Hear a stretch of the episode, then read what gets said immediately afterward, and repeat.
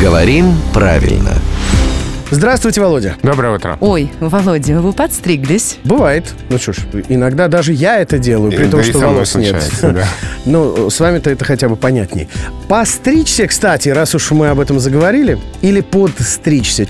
Как правильно, вот строгая литературная норма. А вы знаете, эти слова равноправны. И так, и так правильно. Можно и постричься, можно и подстричься. И, соответственно, и постричь, и подстричь. Да, да, да. А означает да, да. это одно и то же действие или все-таки там степень лишения волос зависит от наличия или отсутствия буквы «Д» в этом слове? Нет, от наличия и отсутствия буквы «Д» не зависит. Что наголо, что чуть-чуть укоротить. Ну, наголо нельзя постричься, можно обриться наголо. Ну, постричь наголо тоже можно. Нет, Володя, сразу Скажи, видно, вам виднее. вы не брили голову. А есть разница между этими словами вот в чем. У слова «постричь» и «постричь» есть еще ритуальное значение. Постричься в монахе, А, например. да, да, Вот. да. Подстричься нельзя. Вот, можно только постриг принять, да? Постричься, да. Вот эта разница между этими словами, вот в чем.